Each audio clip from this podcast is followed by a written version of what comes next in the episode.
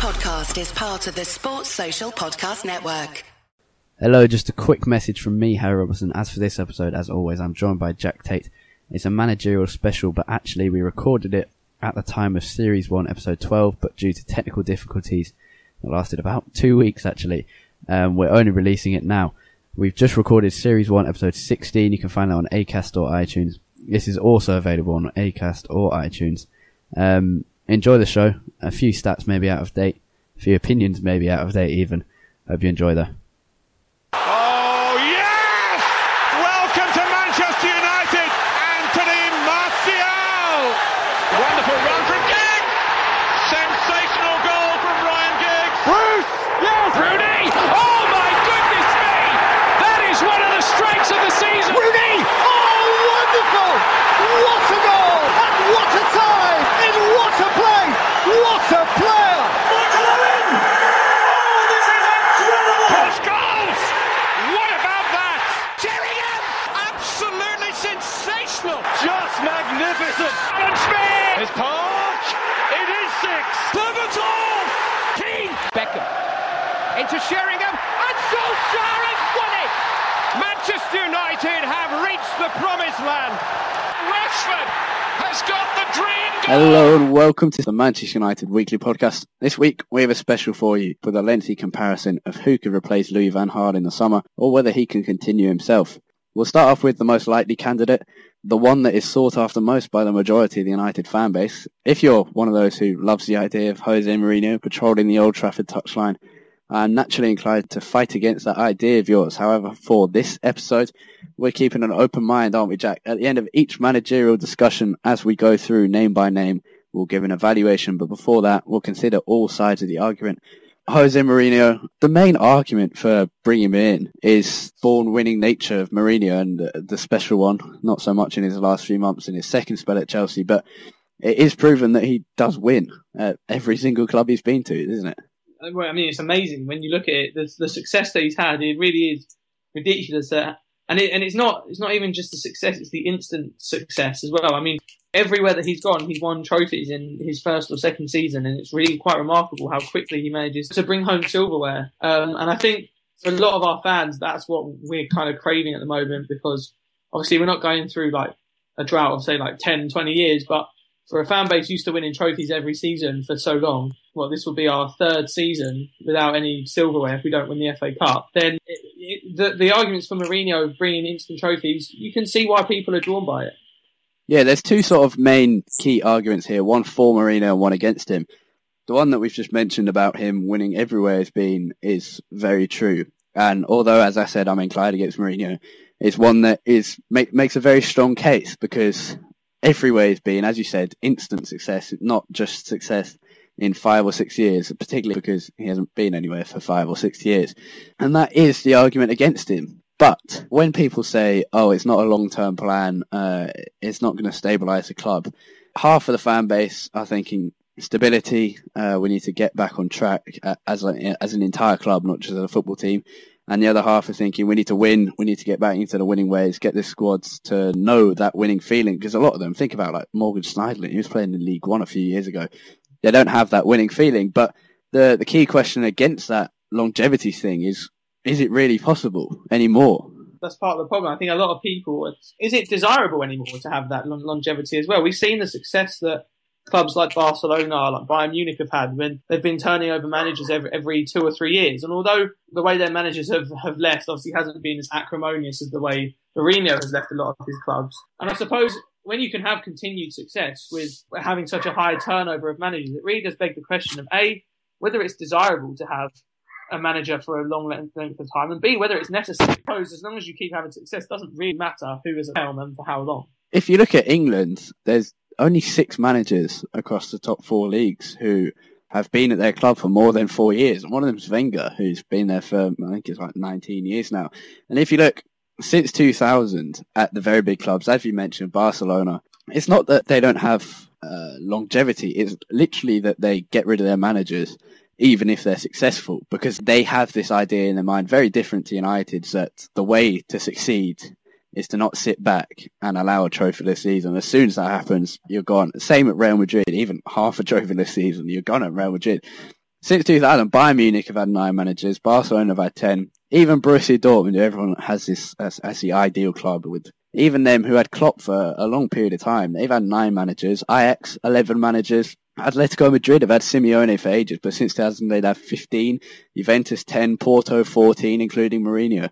If you look at that, those are the most successful clubs in each of their own countries. Atletico, Barca, Dortmund, Bayern, Ajax even, Juventus, Porto.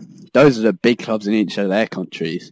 And then you look at Chelsea, they're probably, uh, when they were getting rid of managers more quickly in the mid to late 2000s. They were the most successful club alongside us. So is longevity, uh, is, that's not really what we want anymore, really. It's a, it's a dream, it's not really one that's acceptable or possible.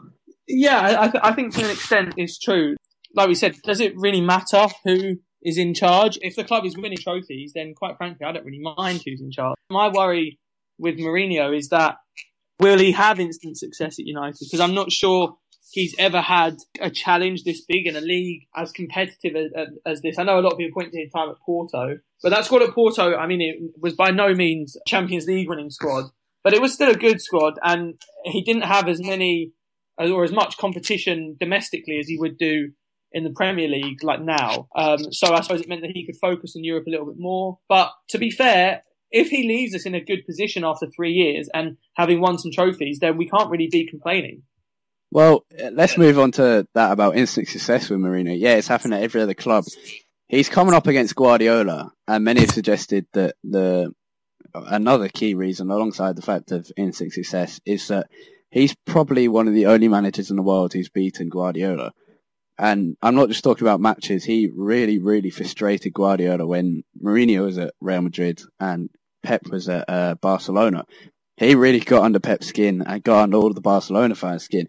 And maybe that's not what we want associated with our club, but it's something that he can do very well. So that's something to think about in terms of competing with City. But a lot of people have rightly said, I agree with this, that we can't be focusing on Pep at all. We need to put that argument aside and really focus on what is best for United rather than what is best for United against City. Because we're also competing against Chelsea, who might have Antonio Conte, Arsenal probably still have Wenger, and other teams, maybe Leicester against Ranieri. So we're competing against others. We can't just focus on City, who are currently our, our rivals for top four. No, I, I, totally agree. The be all and end all of it is that we can't control what Manchester City do. We have to just focus on ourselves and what's best for ourselves. And if, say, trying to, to rival Manchester City ends up putting us in a worse position in three years, say, than we are now, then is it is it really worth it? But it's a gamble that you have to take, and sometimes these gambles can be the making of a club. But that is my biggest worry. It's that will we be able to have a lot of success with with Mourinho? As you said, with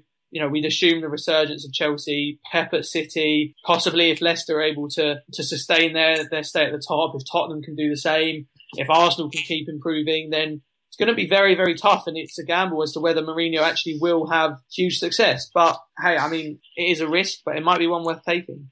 Yeah, that's what it comes down to. Let's look at a few more key issues surrounding Mourinho because ultimately everyone knows what Mourinho is good at and that's winning, but there's a lot of things that hold him back from being that perfect candidate. Let's look at youth. That's the main one for most United fans are, are worried about youth. You look at Marcus Rashford, Borthwick Jackson, Varela, even signing people like Martial uh, and Memphis to come through. And people think that Mourinho is strongly against youth. When he came to Chelsea the second time, he assured fans that there'd be a, a lot of youth players coming through and he wanted to focus on the long term. And in the end, it didn't turn out. There's two sides to the argument, though. Um, he'll be desperate to come to United. He is desperate uh, because he's flirted with us for the last decade or so. But really, if we look at the history, it does show something. I think yeah, when he came to Chelsea, he said, we have no doubts about what we want to do and the approach we want to have.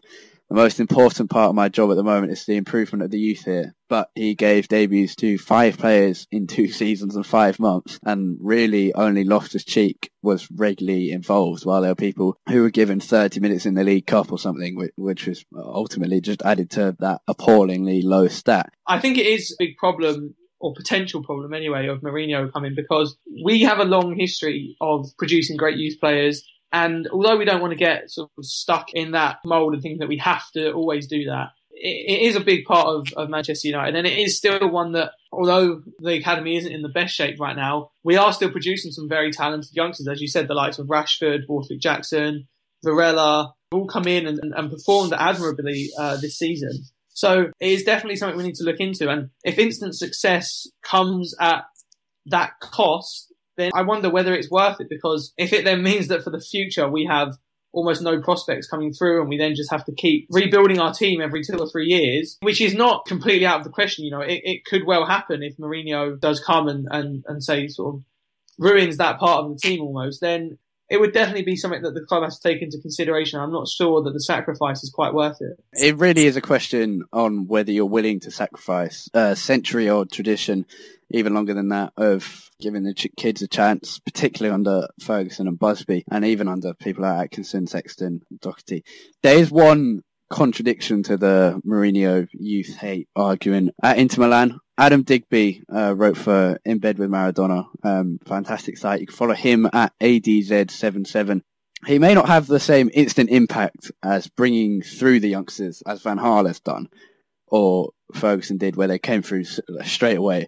But in terms of long-term strategy of the academy, at Inter Milan, he proved extremely good. And as you mentioned there, the United Academy is not in the best state. We're still producing a, a brilliant team and it's one of the best in the world, but it isn't at the the level there was probably two, three, or four years ago because uh, a lack of strategy and direction.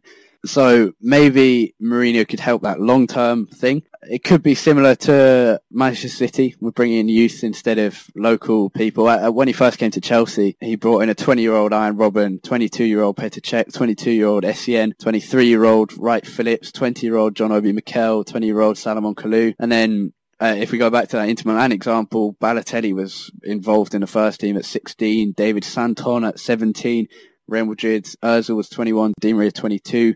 Varane, he trusted in hugely at just 18, and look at look where Varane is now. And the second time at Chelsea, he brought in Kurt Zouma, he trusted for the whole season. At Inter, Claudio Ranieri took over from him. Uh, they've also sort of fought against each other, but he said uh, that Mourinho deserved the statue because uh, because of what he did. A, he won the treble, um, but also what he did for the club as a whole. Digby wrote that uh, Mourinho completely revitalised and invigorated Inter on all fronts. Um, he describes Mourinho as having demanded that his first team squad was made up of 19 top players and four from the academy. It's not quite what United want, but it is close. And, uh, and there's this thing about there's a strategy with Mourinho in terms of youth. And the tactics formations were exactly the same in the youth setup as a senior team to allow instant debuts for the young players. And Inter have generated a huge amount of money from the the academy which Mourinho built and insisted on being good. So there's one contradiction to this argument, but overall his average age in that 2009-10 starting lineup was 31. So there, there's certainly arguments on either side in terms of Mourinho and youth, but it's worth noting that he's not completely against youth. Although if he did come to United, that sort of desperateness for success will probably outweigh the, the long-term strategy. Two more things we've got to look at, maybe three in Mourinho. Uh, this is the longest section of this episode. The other managers will be a little shorter. in terms of man management, he's quite similar to Van Fergie, isn't he? Has a great relationship with some players, but very, very badly with some. He puts great faith, I think, in the people that he that he truly believes in, and it, it was a big part of his last um, title-winning side at Chelsea. And that team pretty much picked itself the entire year. Courtois, Ivanovic, Cahill, Terry, Azpilicueta, Matic, Fabregas, Hazard, Oscar, Willian, Diego Costa, and, and you knew every single game that as long as everyone was fit, you knew that 11 was coming out of the tunnel.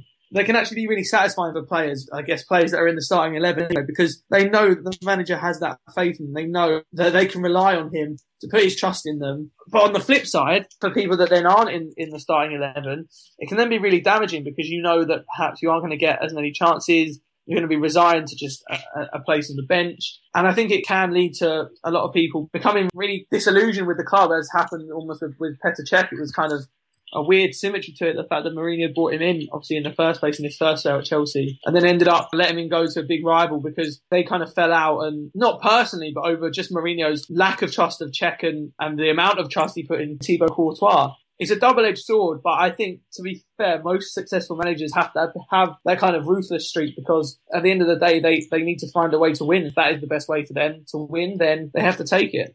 Yeah, there's a slight question over his insistence of a small squad. Everyone's blamed Van Gaal for it, and in some ways, he's so similar in that he's very confrontational with the media. He loves having a small squad, etc. But of course, more successful. so it it depends how you look at it. In terms of media, it's very similar to Fergie and Van Gaal as well. Very confrontational there, as I just mentioned. Don't know why people are scared of him in the media, given what we had with Fergie banning people from the training ground and stuff. Um, only worry is uh, Eva Carneiro court case. Don't want him looking over his shoulder uh, while he's doing it, but I'm sure that'll be sorted.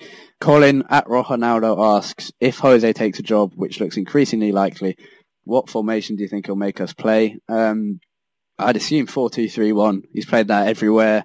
Uh, there was a bit of a 4-4-2 diamond at Inter and occasionally 4-4-3, maybe 4-5-1, but uh, the main formation 4-2-3-1, wasn't it? Yeah, I think so. It seems like his favoured formation. And everywhere that he's had a lot of success, that's been the one that he's favoured the most. Right. Let's move on to Ryan Giggs. This is sort of the dream candidate, isn't it? Something that we can't quite escape, but in rea- if we were thinking with our heads, would probably seem like a ridiculous idea. But in thinking with your heart, Ryan Giggs, uh, wouldn't it just be magical? It would. It's the uh, like the romanticists um, appointment. I think it would just be like the, the fairy tale story. You know, the the club legend came through the club's academy, kind of stands for everything that the club is about. And if he then took the reins, it really would just be like the perfect end to the story. But the thing with Giggs is obviously he's unproven, and there have been some amazing success stories of managers who've come in being relatively unproven and doing really well at different clubs. But there have also been some horror stories and and again, it's a risk to, to bring in Giggs because all we've seen of him pretty much is what was it, three games at the end of David Moyes' season? Yeah, four games there. And what's really sort of different, people are like, oh, he's a new Pep Guardiola, but he's managed four games for the senior team in which he was an interim manager, and obviously the players are going to play for him. Guardiola guided the Barcelona B side to the title, an incredibly good side where he developed his philosophy, as you call it. Giggs has never managed a team as the actual manager of the team. He's coached and he's been assistant manager. He's had that little experience, four matches at the end of the David Moyes era, which was very entertaining, but he hasn't had that chance to do it. The thing is though, how can you not get excited by Giggs standing on the touchline? I, I mentioned those four games. I was at the 4-0 against Norwich, which was his first after the Moyes, and the excitement was sort of outweighed the relief that Moyes was gone. Apart from the Real Madrid game in the Champions League 2013, I think that's the loudest I've heard Old Trafford, and the excitement about having Ryan Giggs, the legend of the club, it's just incredible. It would be uh, such a, a, fairy tale way of kind of guiding the club. I mean, could you imagine if Giggs was appointed and, and say three, four, five years down the line we were this superpower again, who's winning trophies left, right, and centre? It would just be the best story that you could ever create. I think the thing with saying, oh, but he's inexperienced, he's never managed a game. The flip side of that is, well, how is he meant to get experience? Because if he went out to another club, when he said he's had offers from other clubs, then it's like, well, what if the things then go wrong at his, at the club he's like tried out at? Does that mean we then can't ever try him as a manager at United? So it would, it would definitely be a gamble, but it is one that I think maybe they could pay off. And the fact that he was kept as assistant manager under Van Gaal surely signals somewhere intent from the board that they do want to keep him involved in the coaching setup at the club and maybe eventually have him as manager because I assume that Louis Van Gaal would have had his own coaches that he may have wanted to bring in. I know he has, but I assume Giggs probably wasn't his first choice as assistant manager. And well, yeah, um, I'll mention this later, but uh, when when we discuss Van Gaal a bit, but it seems that the board might be keeping Van Gaal for another season, whisper it quietly, or Mourinho. And if they do keep Van Gaal, then it seems that they will be appointing Giggs after that uh, in their plan. I guess it's good that they have a strategy for once, uh, quite rare from Woodward and the Glazers. But uh, talking about the fans loving him and what if it goes wrong, Newcastle fans still love Alan Shearer. Um, he got them relegated. Yeah, there wasn't much he could do, but they still love him, even though he was sacked and didn't it didn't work. But you look at what Giggs said the other day. He said, I think it will always be part of the club's philosophy. This is about the youth. It's part of the history. It's what sets us apart from other teams. Yeah, we can bring world-class players in from around the world, but we want one of our own to be performing on that Old Trafford pitch. We need players to come through the rank. Fans demand it. That's a massive part of the United history. That it's a sort of stupid argument, really, but he does understand what United is all about. He understands what we want, and maybe, yeah, it's worth the risk. My sort of final point on this: just we can't say anything about managerial qu- qualities. Uh, because he hasn't had this experience or time to show it to us yet, apart from those four games. So just forget about that. Forget about his football intelligence, whatever. Forget about whether he has the balls to do it or something. But Ryan Giggs' first team talk as the interim manager. This comes from the Times uh, a few months ago. I can't remember who wrote it. it. Says his first team talk was short and sweet. He had never been the type to use ten words when one will do. After David Moyes, the gist of his message to the team uh, before they went out against Norwich, clear, captivating, and decided to liberate. He said, "You're Man United, and this is Old Trafford. Never forget that. Go out there and enjoy yourselves, express yourselves, and win." And I remember reading about somehow Busby uh, to the Busby Babes, and his team talks would just just go out and play, and it just it adds to that sense of the dream factor about Giggs, and you know, that's the that's the kind of brilliant team talk that you sort of imagine when you're dreaming on Old Trafford, isn't it? Absolutely, he embodies pretty much everything that Manchester United stand for, and his understanding of the club is probably be- better than anyone else currently. In in that respect, that is what he would bring to the to the managerial role that no else could. You also have perhaps the the fact that obviously he has a great relationship with Sir Alex Ferguson, and I'm sure that Sir Alex would be more than ha- more than happy to kind of help guide Giggs through the process in any times where he felt he needed help or was struggling. And so you have that element of it that could maybe combat his inexperience to some degree. Yeah, I guess Ferguson would help. A lot of people don't want Fergie involved in a club Let's move on to another candidate, Tottenham Hotspurs, Mauricio Pochettino. It's an unlikely one, this one. He's got a points per game of 1.5, and that's 0.5 less than Mourinho's. But he's been at smaller clubs. If you put that over a 38 game season, it's 30 points off the average for the title. But steadily, as he's moved up the, the ladder from Espanyol to Southampton to Tottenham, that has increased slowly. So I guess it, it, if you move to United, it increases again and it gets near where Mourinho would be. Thing is, though, before we start all this, uh, the main issue is that Daniel Levy is not going to let him go, is he? Absolutely. Daniel Levy has always been like the hardest bargaining um, person in football.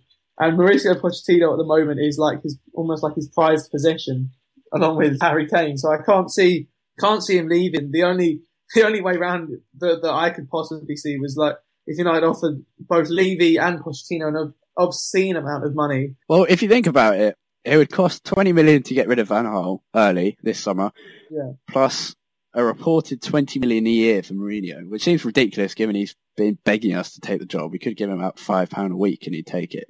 Yeah.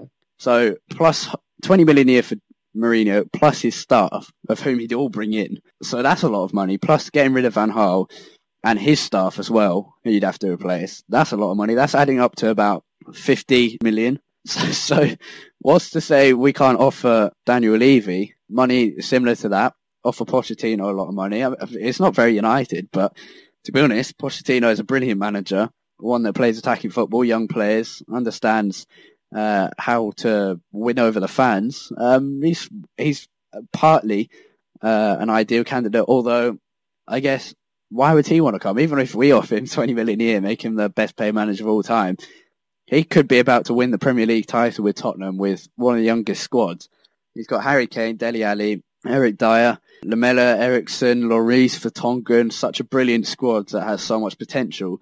And he could be the Premier League champion. Why would he come to United? He's got a great academy at Tottenham as well. It's not like he's getting anything extra at United apart from the history of the club. Well, I think that is is my my biggest worry. Like you could offer them all the money in the world, but at the end of the day, there has to be an incentive for Pochettino to come to United. And why would he come to what is at the moment a, a faltering, a faltering United club, even not not really even just a squad?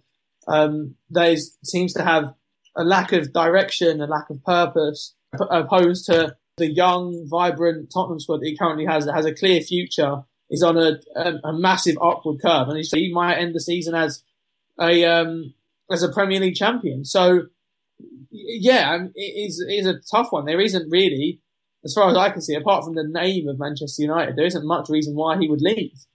If you're if you're listening to this and you're not convinced that Pochettino would be a great manager, I think he would be. Firstly, although I don't, I can't see any way in which he'd come. If you're not convinced, 11 out of the last 19 players to make their England debut have been coached by Pochettino, and he's only been at two clubs in England. So that's incredible.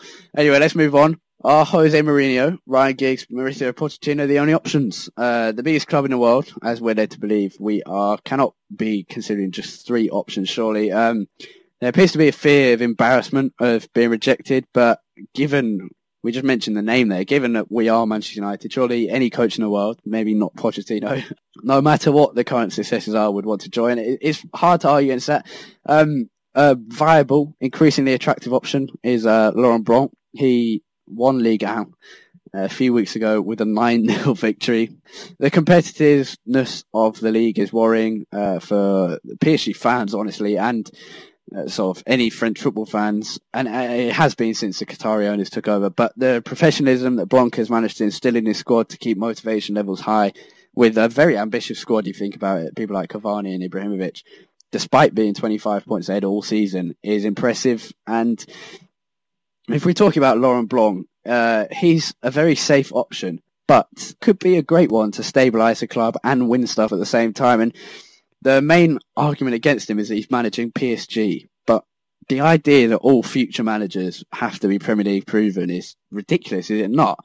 Because the, the three greatest Premier League managers of all time, and I've no sort of doubt in calling these three, Ferguson, Mourinho, and Wenger, have come from Aberdeen, Nagoya Grampus in Japan, and Porto in Portugal. So, like, uh, how can we argue that all of our managers have to be Premier League proven? At the end of the day, somewhere along the line, someone has to come to the Premier League. Like, what what are you going to do? Only just limit yourself to those sort of 19 other managers that are currently in the league. It it sort of confuses me when people make that argument that someone has to be Premier League proven because the Premier League, although it's unique, like there are other leagues in the world that are challenging as well. And like you said, it's been proven before that just because someone doesn't have necessarily the, the best CV or coming directly from like a massive club or a Premier League club by no means means that they won't ever succeed at a Premier League club. So I think it's wrong to, to simply just write someone off. We actually have a question from at Daily Messer about Laurent Blanc. I think this might be the good time to kind of bring it in. He asked, "Do you think that Blanc would succeed? Because apparently he had no control in the change rooms at PSG, and would that matter?" I'm not sure if he did have no control. Um, initially, when he managed France in Euro 2012, his uh, his experience of handling those egos was utterly appalling. There were senior players like Malouda coming out, uh, speaking of like fights in the dressing room, but I I thought that he'd learn at PSG. While Van Gaal's fallen out with Valdés, Di Maria, etc., and Mourinho fell out with Ronaldo, uh, Blanc has allowed Di Maria to really flourish. Um, he's given him freedom and allowed the rest of the side to carry him because he knows that the positives of Di Maria outweigh the negatives. Like Ferguson uh, dealt with Cantona as well, Ibrahimovic um, allowed more freedom and chances than the rest of his players. He, he's able to judge it as well as well. Um, Cavani and Lavezzi, uh, they were fined and dropped for weeks after returning from training late, and Di Maria did that under Van Gaal. He was just got rid of. So I don't know. I think yes, he'd succeed. I don't think it would be the same success of Mourinho. Definitely not. Uh, but I think if we're looking to stabilise a club before maybe before Giggs comes in, or before another young manager comes in, hopefully for five or six years, or even longer if we're being hopeful. If we're looking for someone to stabilise a club, be a very safe option, then I think Laurent Blanc really is your man. Yeah, I think Laurent Blanc would be a good choice. I, I don't see any reason as to why he wouldn't be a good choice. Um, he, he seems quite a safe option, I think. Someone who you kind of know what you're going to get. He's done a good job at PSG, albeit maybe not with the stiffest competition or in the best league. But like we said, that can't always be the, the measuring stick of the success that manager will have in Britain or, or at Manchester United. I wouldn't mind seeing, seeing Blanc at all. He's not my first choice, but I do think that he would do a good job and there is nothing to like in his record that suggests to me there's any huge problem about the way that he deals with the dressing room. Like I said, I think that that spell with France was like a baptism of fire, really, and I think he's learned from that quite a lot.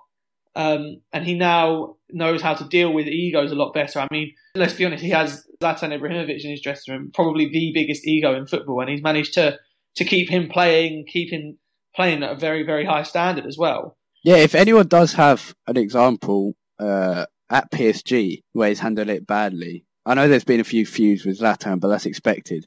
If anyone has the example, please tweet me because I'd like to know. Because from what I can see, his handling of Di Maria, Zlatan, Cavani, Lavezzi, etc., has been excellent. Really, I suppose the one is um, the, the fiasco with Serge Aurier a few weeks ago, or probably about a month ago now. Yeah, that was a difficult one. Yeah, and I, I mean, the, with the whole Serge Aurier thing, I think he, he set down quite a clear message in that he's not going to accept any of it. He's not going to let anyone get away with anything. Um, and he kind of put his foot down pretty firmly and set out his stall. And so I suppose, although it did happen, you can't really blame him for that because you can't control footballers 24 7. I don't think he dealt with it terribly badly. Um, I think considering the kind of egos that he has in the squad, of which there are quite a few big ones, he, I think he's done a pretty good job at PSG of keeping everyone satisfied. Yeah, and if you, I said, I mentioned that he probably wouldn't be successful as Mourinho. I don't think he would, but even though he's been at PSG over 38 game season in the league, he would average 81.7 points, which is 0.3 points less than Mourinho averages. And that's only a few off the average for a title winning side. And although that includes PSG, if you take away uh, his time at PSG, his points per game at Bordeaux was only a tiny fraction less than at PSG at 1.95 points a game, uh, which is pretty impressive given it was Bordeaux. And even though PSG hadn't had their investment yet, it was a side very much not expected to win the league. We have um, one last sort of possibility left, and no one will like it. Uh, but I, I, think that Glaze and Ed Woodward might. Uh, I mentioned this earlier. Louis Van Gaal continuing. Um, I was writing down some positives. Uh, I couldn't come up with many. I, I won't lie. Uh, the thing, the, the main positive is that at least it means that the board know uh, have a clear direction. At least it means that the board are following through with what they want, even if they're being blind to what has been some awful football this season. Even if they're being blind to that, at least it means they know where they're going. Because uh, if he does stay on until 2017, it means Giggs will take over, and as we've just said, that would be a, a dream come true. Yeah, I, I, must admit, this is what, what I actually thought would happen as soon as David Moyes left. I thought that Van Gaal would be brought in for three years. He'd be allowed to retire in, you know, um, in sort of peace. He'd have a successful few years here, and then it would be sort of perfect timing for Ryan Giggs to take over and then create that kind of, I guess, kind of second dynasty or third dynasty after Busby and Ferguson. I think that's kind of what everyone thought might happen. Obviously, the Van Gaal part of that hasn't worked out, or at least not in the fact that it was like a good tenure for him. But I guess that the thing is, Van Gaal has done some good things for the club. Like I think it gets overshadowed a lot because obviously we're all very angry with the kind of football that we've been playing and the results that we've had. And so it is still an option. I mean, I I don't really want it to happen, and I'm sure most of the fan base doesn't, but it definitely is an option. And like you said, it would at least show that the board and Ed Woodward, for once, is finally planning something properly rather than just kind of jumping blindly from one mistake to another. Yeah, that that's the key positive. Um, yeah, you mentioned he's done some good stuff. Thing is, I think he's taken us as far as he can in terms of bringing through youngsters, uh, imposing his his style of football has been utterly dreadful. But I think it has helped some of the players like Blind, and I, I think he's been great with Martial and the way he's dealt him. Even though some people aren't happy the fact that sometimes he's been played on the wing in, instead of Rooney. Um, but I think he's handled Martial well, and I think he's set us up okay as long as we make the next appointment the right one. So I, I, guess he's done some good stuff, but I think he's taken us as far as he can, and he, in my opinion, he's got to leave this summer. If he stays on, realistically, unless City capitulate as they have done in the last few weeks, it, it means no more Champions League next season partly shows the board a weak, although I guess you could argue it both ways given that they're sticking by the man is strong, but really it shows that they don't want to get rid of their friend because apparently Woodward's very friendly with Van Gaal. More terrible football uh, means more boring football, and it means probably a lot of money wasted Yeah, I, I mean, if he does stay, uh, I guess we'll give him a chance to prove us wrong, but yeah, it's not a positive sign uh, if if he does. I think the the problem is that the fans are just too um, they're too anti Van Gaal now. I think for for anything kind of good to come out of him staying for another season, it's really just a way of I think delaying the decision for another year. Even if they do think that Giggs is the man to take over, why not now? What's he going to learn in, in, the next year, really? Yeah, exactly. he's, he's under the same manager, and it's just going to be another season where Van Gaal is constantly called for to be sacked, and he's not going to be sacked. So it's just going to be a repeat of this season, possibly, and maybe very slightly better. Don't know. Yeah, that's exactly what I was going to say. He's not going to learn anything new this next season that he hasn't already learned in the past two. So, in what way will he be any more ready eh, at the end of next season than he will be at the end of this season? Eh, to me, there doesn't seem any reason to delay. That if they do want Giggs to take over from Van Gaal, there's no reason really to delay. Things things can't get much worse than this season. Let's be honest. Like surely at, at least either the results or the style will improve under Giggs. It, either way, there will be some sort of improvement. You would hope. Yeah, um, it could be both, but we we know that the style would improve. Uh, we don't know if results would be any better because honestly, they could be terrible under Giggs because we don't really know. But we know that the style would be uh, more appropriate to what we like, and the youth tradition would continue. So I, I think with what we got from there is that Giggs is a dream option. Mourinho is safe but risky in in two ways. That safe, we're going to win something. Risky in that it could make our club terrible for the next thirty years or so. Laurent Blanc probably the safest option, and Pochettino an unlikely option. Yeah, I think Pochettino for me is the one that I would want the most, but probably yeah, as you said, it's unlikely to happen. And it, if you've got any other suggestions, Thomas Tuchel, uh, possibility at Dortmund, very an, another very risky one. If you have any other suggestions, please tweet us at UTD Weekly Pods. Uh, and if you have any thoughts on Jose Giggs, Pochettino, um, Laurent Blanc, or even Van Gaal staying, I don't think we'll have many supporting that idea. Or on the board and how we said that they're strong or weak in terms of Van Gaal staying on. But that is all we have time for today. Thank you very much for listening to this special, the Manchester United Weekly Podcast. It's been a thoroughly enjoyable chat, I have to say, discussing the possible options for our managerial role. And we appreciate you sending in the questions. Jack, where can we find you on Twitter? Uh, at UTD Tait, T-A-I-T. And you can find me on Twitter at Harry Robinson64 and the podcast itself, as I mentioned, at UTD Weekly Pod. Please tweet us any feedback you have. Thank you, especially this episode, for your continued support. As we tweeted out a few days ago, we have already surpassed 10,000 plays since starting in January, and genuinely, uh, that, that really is unbelievable to us. And even the little tweets coming in saying, uh, enjoyed listening to the last episode, uh, we really appreciate that. So thank you very much for listening as always. I hope you enjoyed this special on the possible managerial candidates. Goodbye.